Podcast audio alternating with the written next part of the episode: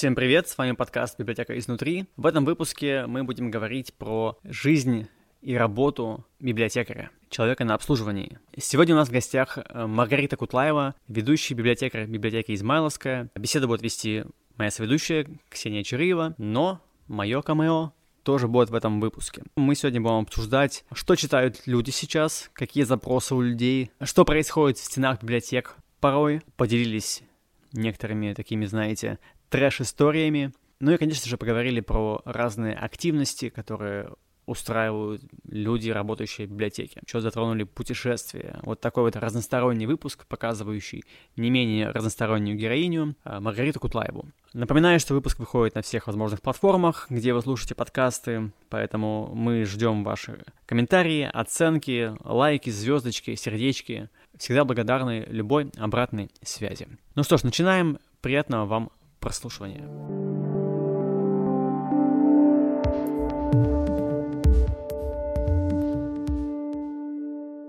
Привет, Маргарита. Добрый день. Маргарита э, у нас ведущий библиотекарь и работает уже 11 лет. Я прекрасно помню, что я работаю вот 10 лет. Я пришла в библиотеку имени Лермонтова, да, в МЦБС, и Рита уже здесь работала. Я ее очень хорошо помню. Это очень забавно и мило, на самом деле, понимать, что нас таких, ну, много еще осталось. Расскажи, пожалуйста, как ты оказалась в библиотеке, какие у тебя вообще ощущения от того, что это длится так долго? Я оказалась здесь, наверное, максимально банально. Во время практики в институте на третьем курсе нам предложили выбрать библиотеку, в которую мы пойдем. Выбор пал вот на библиотеку книжной графики. На тот момент, так как там был как раз и абонемент, и проект, и как-то так сложилось, что трехмесячная практика стала уже 11-летним сроком работы в библиотеке. А изначально меня взяли на проект «Библиотека книжной графики». Потом так сложилась судьба, и, и наши все желания совпали, и я перешла на абонемент библиотеки. И все, я здесь 11 лет. Ну, я как бы шла, знаю, куда я иду, и в институт, и на работу я шла целенаправленно потому mm-hmm. что я в библиотеках с первого класса, а класс, наверное, с седьмого или с восьмого я уже ходила экскурсии, проводила в школьной библиотеке и, а, соответственно, как волонтер была.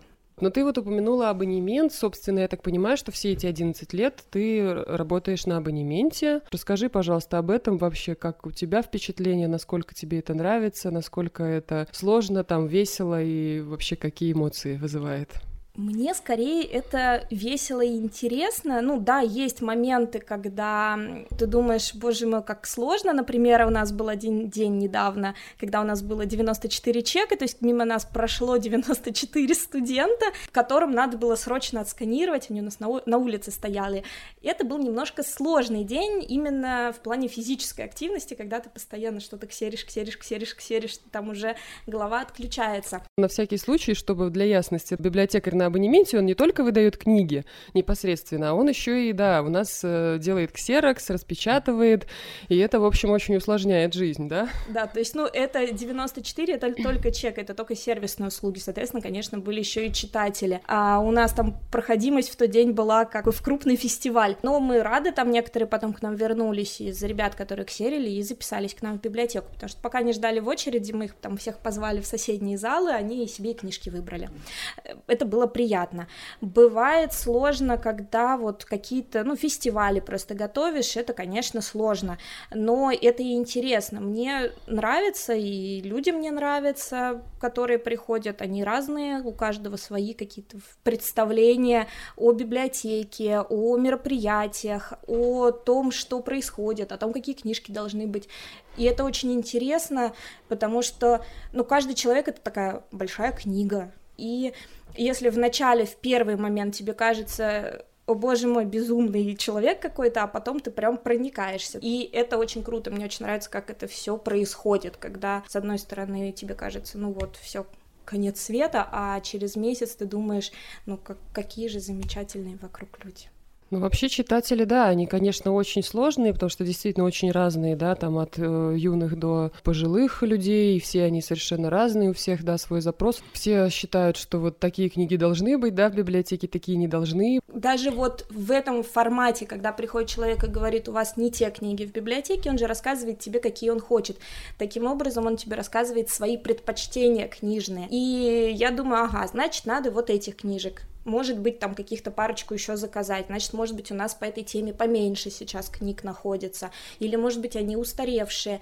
Другой приходит, говорит, а у вас вот этого мало, и мы вот чуть-чуть э, меняем, потому что я еще в том числе занимаюсь комплектованием от филиала, да, вот от нашего, и, соответственно, мне это очень важно слушать предпочтения людей, в какой бы форме они не были высказаны, потому что и журналы, и книги мы комплектуем для людей, не для себя, и поэтому, да, это, это важно, и это нужно. Ну да, кстати, мне кажется, есть иногда такое, я чувствую это тоже по сотрудникам, что такая тенденция, что, ой, ну это же очень интересно, и я всегда возвращаю к мысли, что это нам интересно, да, то есть надо немножко думать не в эту сторону, что нам кажется это интересным, да, а все таки в какой-то мере и понимать, что, допустим, вот там какой-то журнал не спрашивается, и зачем его тогда, да, заказывать. А вот у нас, например, мы единственная библиотека на всю систему, которая выписывает «Тайны звезд» и «Тайны 20 века», и это делается потому, что у нас они активно берутся, у нас читатели их берут, у нас рядом много учебных заведений, школ искусств, и часто эти журналы берут там мамы, бабушки, те, которые ждут, например, детей, и они хотят просто, ну, посидеть вот и почитать что-нибудь. Многие из них, они там читают какую-нибудь научную литературу, но схватит вот этот журнал, и это нормально, это абсолютно нормально, это их желание, и мы выписываем эти журналы, потому что это пожелание наших читателей. Рита, раз уж мы завели эту тему уже, да, про какие-то читательские вкусы, вот расскажи еще тоже об этом поподробнее, что читают читатели, что они спрашивают. Обширный вопрос, и кто-то там приходит читать что-то легкое, кто-то приходит что-то там вообще невероятно узкие какие-то темы сложные, да, спрашивают какие-то книги. То есть, ну, все равно так в целом, вот твой взгляд, поскольку ты все время с этим работаешь, сталкиваешься, да, с какими-то запросами. В основном, конечно, это литература массового спроса, это детективы, это такие женские романы, это фантастика, фэнтези. Ну, это прям очень, если широкими мазками брать, конечно, берут и современную русскую, современную зарубежную литературу. А книги, которые хорошо вот прорекламировали, там, не знаю, книжными магазинами, библиотеками, многие также приходят, берут, спрашивают. Вот мы а, ведем рубрику «Книга недели», где также вот рекламируем книги, новинки из нашего фонда. И психология, конечно, популярна. Психология у нас прям постоянно берется, сдается. У нас даже сейчас, когда приходят новинки из э, психологии, мы ее ставим на окно. У нас вот э, те, кто были у нас в библиотеке, может быть, знают, помнят наши окна. Там мы выставляем книги, и люди могут выбрать книжку с окна и взять себе сразу же домой. И психология пользуется, если судить по вот этим книжным подборкам, наибольшим спросом из э, такой научно-популярной литературы. На втором месте это история. Последнее время история древнего мира у нас как-то очень хорошо пошла, ее стали хорошо брать, там, в частности, история Египта. Мы ее, мне кажется, расставляем уже э, месяц, как-то что-то каждый день практически хотя бы по одной книжке, но возвращается. Это неожиданно. Э, может быть, год назад был популярен «Капитал» Карла Маркса, и у него популярность длилась года, наверное, три, вот с ковида, даже чуть-чуть до. И это такой из забавных фактов, до этого он у нас стоял там в каком-то советском издании, условно там спрятанный от мира, и тут э, «Капитал» стал популярен, причем читали от там детей и, э, и старше, там от, от 14 до 90. Это вот из забавного. Ну а так, конечно, литература массового спроса, она всегда хорошо идет, и мы ее стараемся комплектовать, конечно, побольше, чтобы всегда был выбор. Наверное, школьники приходят же тоже со списками, да? Ой, школьники в мае, в июне списками, особенно. Да, да, да, да, до сих пор приходят. Но это именно больше не как читательское предпочтение, это все-таки больше как читательское обязательство. Мгм. То есть я э, литературу по спискам не отношу к предпочтениям, это скорее вот в обязаловку. А вот когда приходят взрослые люди за классикой, а в последнее время у нас стал популярен запрос посоветовать какую-нибудь классическую литературу, какой-нибудь роман, либо русский, либо зарубежный, а, который бы интересно читался, потому что чаще всего мы читаем классику в школе, и потом перекрестившись, забываем о ней навсегда, к сожалению. А ведь множество таких вот классических романов, они очень интересны, интересно написаны. И вот сейчас частый запрос — это посоветовать какой-нибудь а, классический роман, ну, так сказать, для начинающего вот э, знакомства с классикой. Мы как-то больше сходимся к тому, что, например, я бы сказала, там «Обыкновенная история» Гончарова, mm. она потому что очень жизненная. Ну, ну да, читала, хороший да, выбор, конечно. Раз, и психологизма много. А недавно на книжном клубе мы пришли к выводу, что что делать для взрослого человека, заходит прекрасно. В школе ее не понимаешь. В школе это вообще было очень тягостно читать, что да. делать. А вот когда читаешь во взрослом возрасте, старше там 25, mm-hmm. 30, она идет прекрасно, потому что это роман о том, как действовать, не исходя из своих хочу, не, ис, не исходя там из своего там сиюминутного психа, а именно исходя из разума исходя из своих интересов и интересов других людей. И если так читать этот роман, то он замечательный, он очень интересный. Да, он может быть не, не так красиво и художественно написан, но он очень очень интересный, вот если подходить к нему с этой точки зрения. Ты говоришь о том, что какие-то книги спрашиваются, да, понятно, очереди стоят на то, что разрекламировано в книжных магазинах, там, да, какие-то топовые авторы. Я вот вспомнила почему-то историю о том, что почему-то в течение двух лет все безумно гонялись за триумфальной аркой Ремарка. Я просто не знаю, что такое было.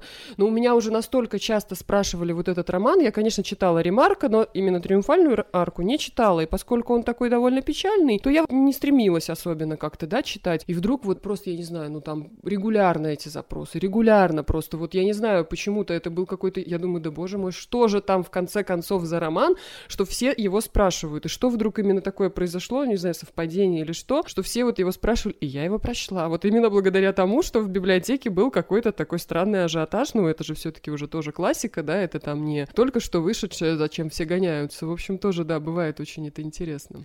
Ну да, у нас, кстати, до сих пор ремарк, мне кажется, две трети на руках его вот романов э, и изданий вообще книг, которые ремарка есть, они у нас на руках. Там даже, мне кажется, каких-то вариантов это те, которые у нас сейчас лежат в подвале, так как они уже порваны. Ну и ты вот идешь к читателю, говоришь, ну он уже все, он уже вот склеен, переклеен, давайте подождем, пока придет новое издание. Говорит, нет, вот, вот, пожалуйста, сейчас.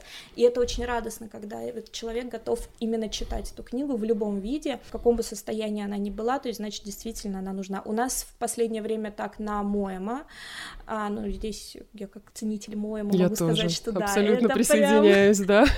Я его регулярно прям пересчитываю, вот просто как-то так, периодически. Он чудесно идет, чудесно идет. И а, после Моема у нас как-то все а, перемещаются на Ирвинга Стоуна. Ну, он прекрасен. И вот как раз Моем и Стоун у нас постоянно на руках, и это, конечно, радостно, вот если смотреть о такой классике. Кстати, про классику было интересно. У нас был книжный клуб по братьям Карамазовым. Один из трех или четырех, я уж не помню, мы так часто возвращаемся к этому роману на книжном клубе, что я уже запуталась. И на один книжный клуб к нам пришел молодой человек. Он сидел и молчал весь книжный клуб, пока мы сидели, обсуждали все там эти полтора часа. Потом он сказал, извините, пожалуйста, можно я выскажу свое мнение? А, хотя вот мы всегда все высказываем, у нас максимальная демократия, все всегда могут что-то говорить. Но он говорит, у меня просто очень долго. И он минут 15-20 так красиво рассказывал про этот роман, про его художественное своеобразие. Я такого в литературоведческих э, каких-то материалах не читала, настолько он его прочувствовал. Мы все просто, мы сидели и слушали, открыв рот. И когда он закончил, мы продолжай, продолжай. Он сказал, нет, я вот хотел это высказать, и когда мы спросили, а почему же вы нам сейчас здесь это рассказываете, это вот материал какой-то хорошей статьи, потому что он так это прочувственно рассказывал, на что он сказал, «Э, я учусь в школе, и мой учитель не захотел выслушивать мое мнение, и он пришел на книжный клуб, чтобы его рассказать. И вот тут я прям поняла, что да, человек читает не из-под палки, он прочитал его для себя, он его понял вот так, как вот наверное, мало кто понял. Я его там сколько раз читала, раз пять, я его так не поняла. Прошло уже лет пять, наверное, с того момента, и я до сих пор вот в восторге. Мы сталкиваемся с очень разными людьми, но бывает и прям, ну, слишком своеобразные и странные люди к нам приходят, вот. Может быть, что-то такое вспомнишь, прям чтобы вот, ну, не знаю, тоже у слушателей нашего подкаста было понимание, что насколько это реально иногда бывает тяжело работать с читателями, потому что бывают очень интересные такие вообще экземпляры все эти истории у нас происходили до 2020 года, потому что с 2020 года у нас, а, благодаря вот нашему отделу по охране труда, вот и Алексею Владленовичу Корнякову, у нас появилась охрана.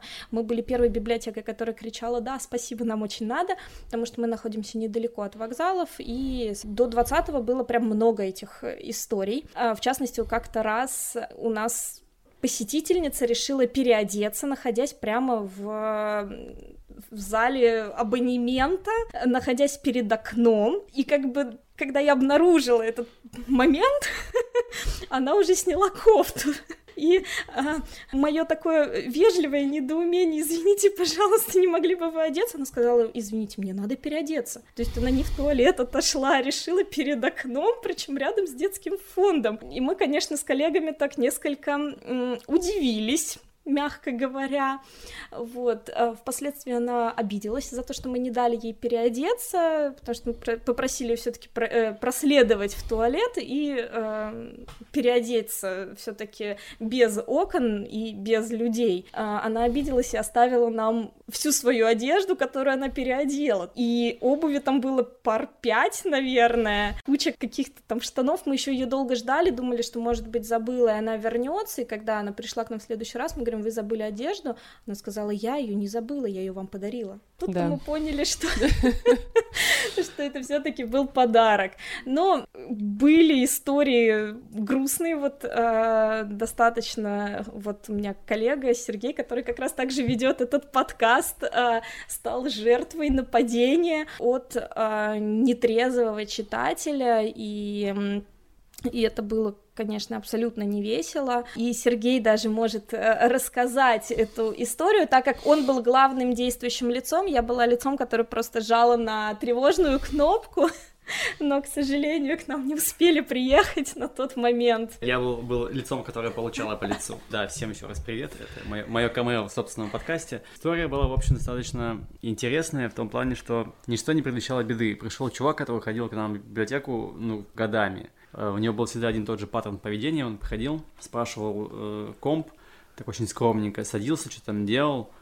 И, в общем-то, все. Он пришел тоже, сел, как обычно, вроде бы, да.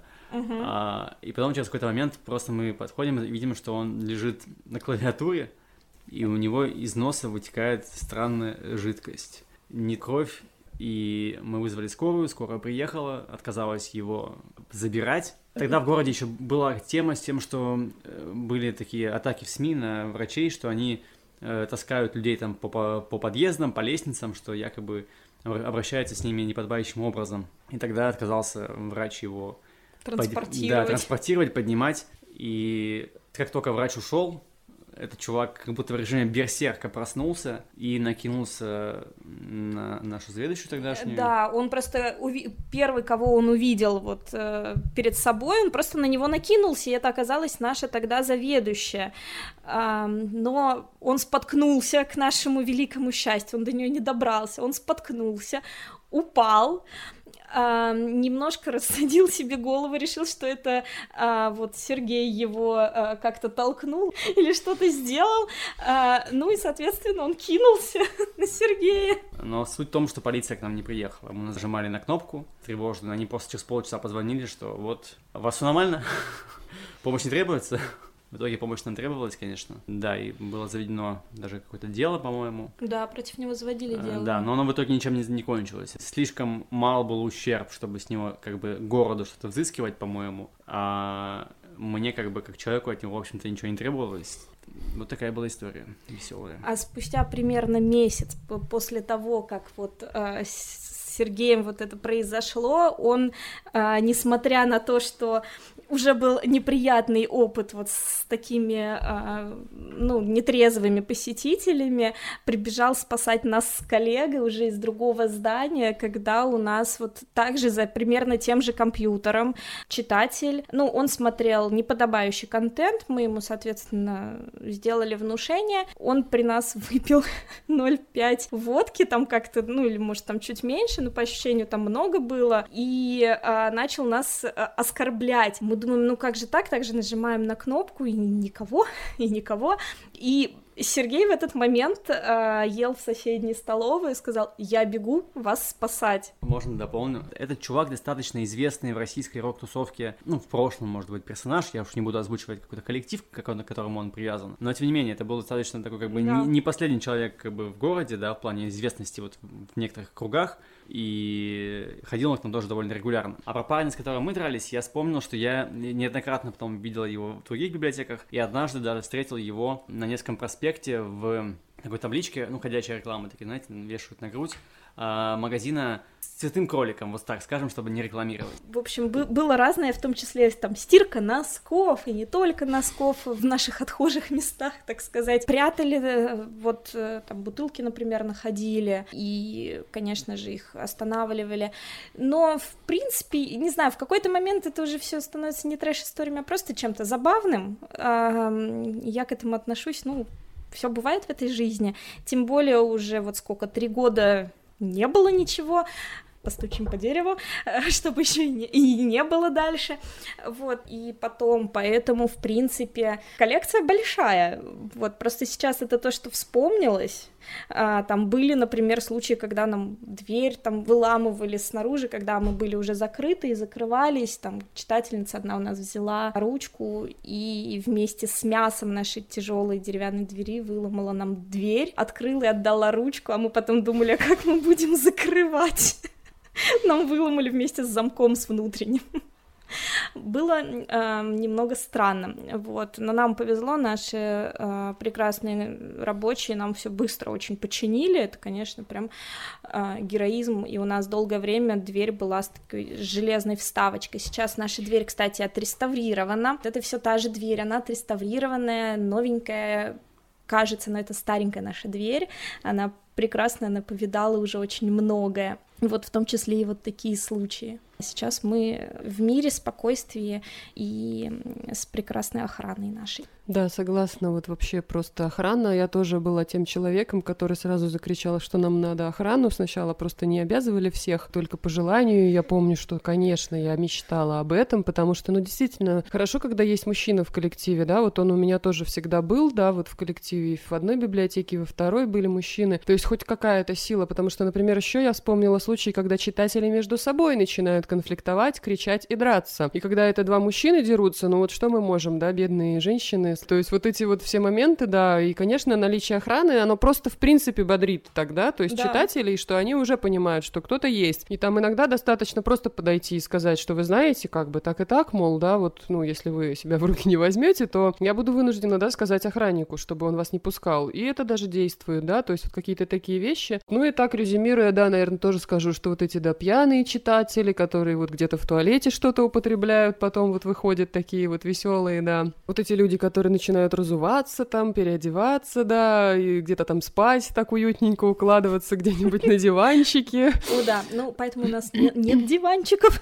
О, да, еще когда к ним подходишь и говоришь, не спите, пожалуйста, нет, нет, нет, я не сплю, я, я читаю. Вот, и опять спит, да, то есть вот это, вот это вообще, мне кажется, такая классика, как бы, в принципе, это не трэш, и я согласна абсолютно с тобой, что к этому так привыкаешь, то есть, как бы, я, бывает, кому-то там рассказываю, кто, да, не, и не из нашей сферы, скажем так, у всех такой ужас, а ты такой думаешь, да нормально, в общем, да, то есть как-то все это вот. И, кстати, да, про неподобающий контент, кстати, тоже вопрос такой вот, что, да, там, ну, это 18+, плюс, да, и так далее, то есть начинается вот этот вот просмотр, и, ну, иногда прям поразительно, что вот у нас там компьютеры стояли в библиотеке, допустим, очень на виду, то есть, ну, там мимо всегда ходят люди, ну, вообще никого это не смущает. Вот примерно такой, как сказать, регулярный, да, вот такие, да, случаи, которые вот бывают, бывают, это в основном вот все, что мы перечислили, да, вот так вот у нас бывает весело. Ну вот у нас, кстати, чтобы не было этого контента, у нас вот в нашей библиотеке на читательских компьютерах нет звука. То есть э, наши компьютеры созданы только для работы с документами, с информацией то есть не для видео, там, аудиоконтента, да, возможно, это не так удобно, но мы всегда рады предоставить Wi-Fi. Ну, вообще, да, кстати, точно, звук же действительно принудительно отключен у нас на всех компьютерах, и, ну, к сожалению, это тоже вызывает иногда негодование, потому что люди пришли что-то посмотреть, и у них нет наушников, то есть с наушниками-то можно, да, посмотреть, но другой вопрос, да. что как бы все равно, даже если как бы звука нет, то есть изображение, вот, поэтому тут такой момент, но обычно все таки это такая редкость, но тоже бывает. Мы рассказали вам такие вот, да, трэш-истории. Вот, Надеемся, теперь... мы никого не испугали. Да.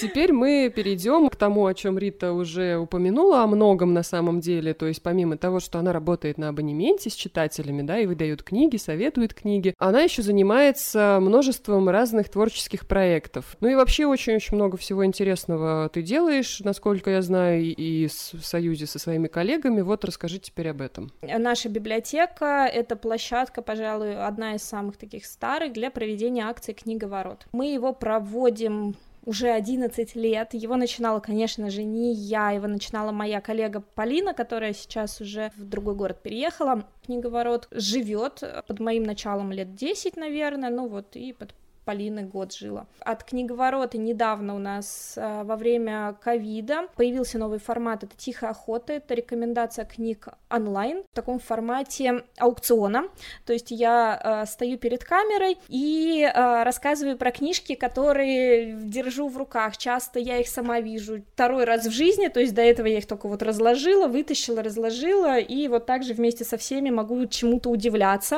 э, там, задавать вопросы, я иногда вот там потом смотрю смотрю, в комментариях люди э, бронируют книжки, и потом я понимаю, когда у меня появляются там какие-то сообщения, э, там, например, да, Стамбул, я понимаю, что это я, значит, задала вопрос, в каком городе происходит событие, мне пишут там, да, это происходило в Стамбуле, например. И люди выбирают книжки, а потом за ними приходят в библиотеку. То есть это такой наш способ еще и познакомить людей, например, которые не были в библиотеке, но эм, есть в наших социальных сетях и не только там в наших, познакомиться, прийти в библиотеку, взять книги. Вот, кстати, у нас сейчас на окне лежат э, две стопочки, это книжки, которые нас попросили чуть-чуть подзадержать после одной из тихих охот, что вот приедут, потому что лето не все могут добраться. После тихой охоты у нас начинается тихая фотоохота, где также люди отбирают книги. И там есть уже свои правила, и все, в принципе, проходит уже так по накатанной. Сейчас у нас и книговорот чуть-чуть поменялся по формату, он у нас проходит на улицах, на фестивалях, мы очень много куда выезжаем, но и в библиотеке. Сейчас у нас остался один зал, и он у нас стал теперь книговорот по записи.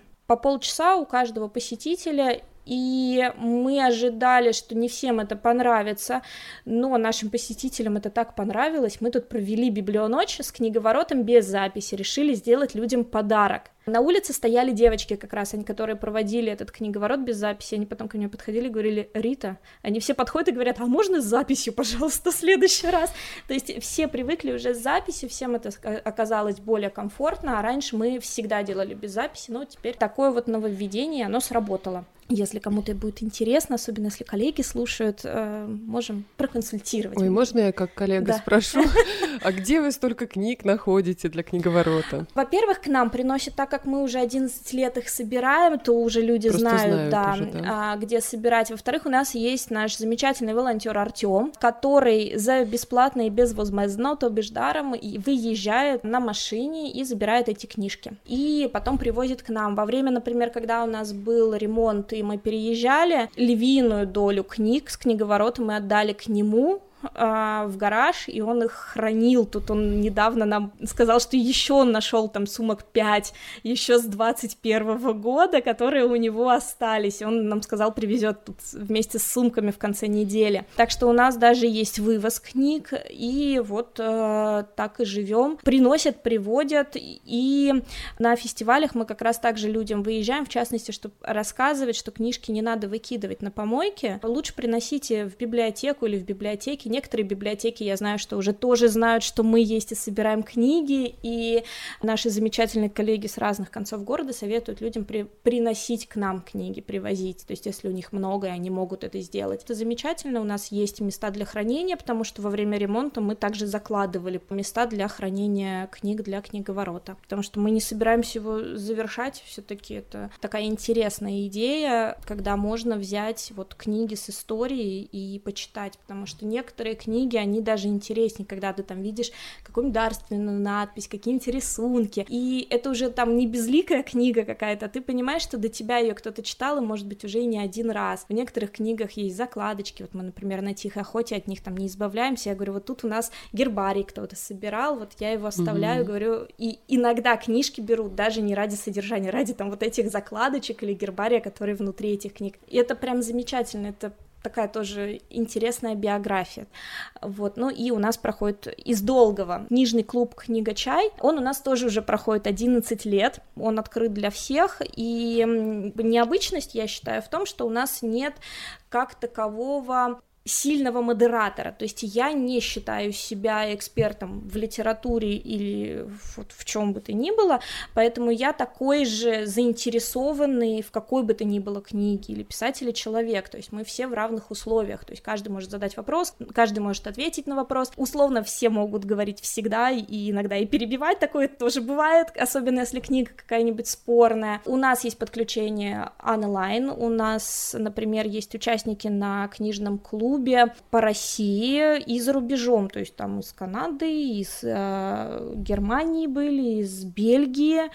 Э, это вот кого я сейчас могу вот так вспомнить из недавних, там вот из Уфы, например, у нас, из э, Москвы тоже подключаются ребята, которые вот уже с нами там с ковида еще остались. И много кто приезжает, кто-то просто там не был, например, два года и заезжает просто потому, что э, вот сейчас получилось приехать в город и с нами повидаться связаться со всеми, там, хоть как-нибудь в каком-то формате. Это просто чудо, э, этот вот клуб, и многие думают, что я выбираю книги, какие мы будем читать. Нет, выбираю не я. Если бы выбирала я, мы бы не читали э, «Братьев Кармазовых» четыре раза. Но нет, решают э, ребята, решают люди, которые приходят на книжный клуб, и, соответственно, голосование у нас либо в группе, либо на живой встрече, просто все поднимаем руки. Можно голосовать за несколько книг. Так вот у нас был выбран, например, Сёгун. А какая следующая книга будет, я не знаю, я в такой же интриге, как и все. Ко мне иногда подсоединяются мои коллеги, кто свободен, потому что им также интересно послушать, потому что тут мы все не эксперты, какими бы там филологами не были, потому что это наше мнение, мы обсуждаем не мнение других людей, а наше мнение. Ты приходишь с одним мнением о книге, прочитал книжку, думаешь, я вот все понял, а другой человек тебе говорит, нет, ты понял не то, и в конце у тебя может поменяться мнение. Я прям очень люблю этот формат. Ну и, конечно, у нас проходят и фестивали, и библионочь, и небольшие мероприятия, и концерты, и игры. Вот мы разработали сейчас, а, ну как разработали, переработали мы а, немножечко игру Элиас в литературную такую ходилку-бродилку.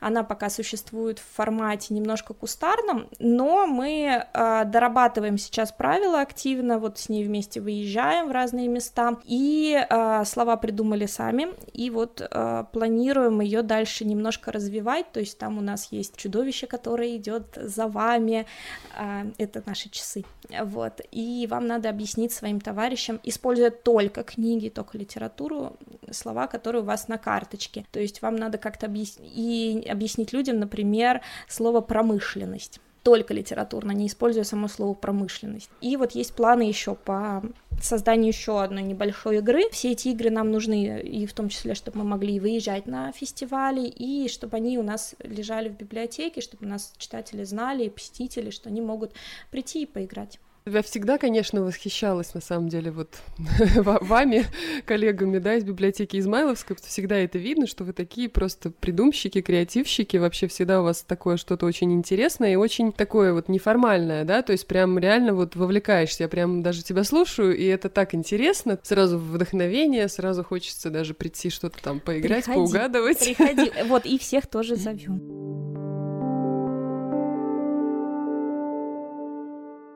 Просто столько всего интересного ты делаешь, столько всего умеешь. Кем ты видишь вообще себя в будущем дальше? Вот как ты видишь свою работу в библиотеке? Есть ли у тебя какие-то амбиции, есть ли какие-то желания? Я вижу себя вот тем, кто я есть сейчас, ведущим библиотекарем. Мне это нравится, вот это мое. Мне нравится работать с людьми. Возможно, что-то поменяется, например, через год. Я не буду загадывать, но пока что мне это очень нравится. Мне очень нравится слушать, что читают другие люди, потому что иногда приходят читатели, рассказывают о книжке, которую они прочитали, и ты хватаешь ее вслед за ними. Это я чаще всего хватаю на Литресе. Я уже вот как-то бумажные не беру, потому что таскать много надо. Поэтому не знаю, пока, пока я, я себя пока вижу собой, и, ну, там, где я сейчас есть. В плане там какого-то роста куда-то, э, я, в принципе, уже достаточно выросла. Я пришла в библиотеку как библиотекарь второй категории на 0,5 ставки.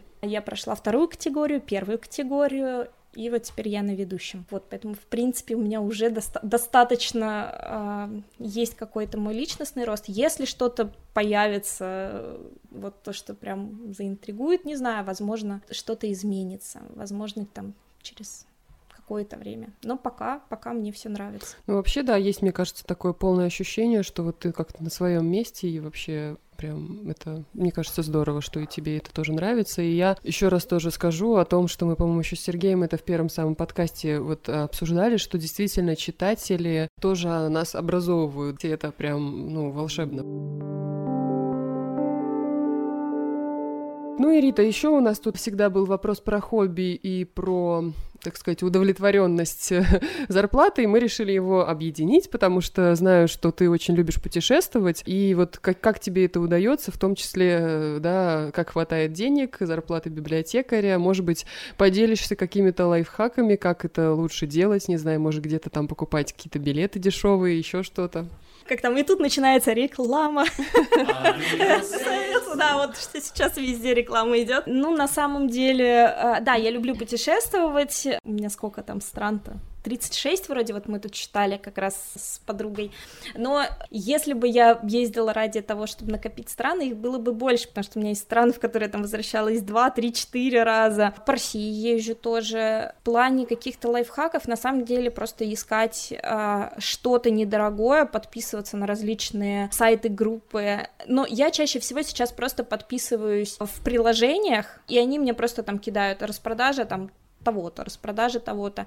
И э, я никогда не покупаю, ну, не жду, пока у меня накопятся все деньги на все билеты. То есть, если, например, я понимаю, что у меня есть деньги на билет, ну, вот тут недавно были деньги на билет из Махачкалы в Бишкек. И я просто купила билет из Махачкалы в Бишкек, а там, в принципе, уже э, логистику решали в процессе, потому что вот так было дешевле, вот, и, в принципе, вот мы покатались по трем странам благодаря вот такому кусочному покупательству.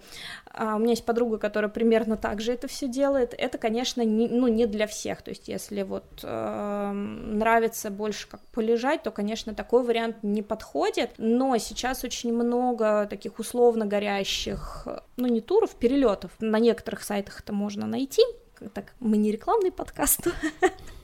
есть сейчас, они появились, и, например, можно куда-то улететь за вполне вменяемые деньги. Да, конечно, все подорожало, но э, можно найти там в распродажах, либо вот там, если за день вылетать до, то можно найти подешевле. Еще я вот за все это время поняла, что, конечно, если есть возможность жить не в отеле, а в квартире, то лучше жить в квартире, потому что ты экономишь на еде, ты можешь там купить макароны с сосисками, и все, и ты, в принципе, уже уже сыт э, и на завтрак, и на ужин. Ну, может быть, еще дело в том, что я не особо прихотлива, вот, в плане какого-то быта, то есть мне там не надо 10 полотенец на два дня, я могу и одним вполне обойтись. Были в моей жизни отели, в которых, например, не было полотенец, или там были клопы, но это черная сторона биографии, так сказать. Но на самом деле, да, просто вот искать э, искать и желательно все заранее, конечно, продумывать, потому что за день до, скорее всего, все будет уже дорогим. Скачать максимальное количество приложений для жилья,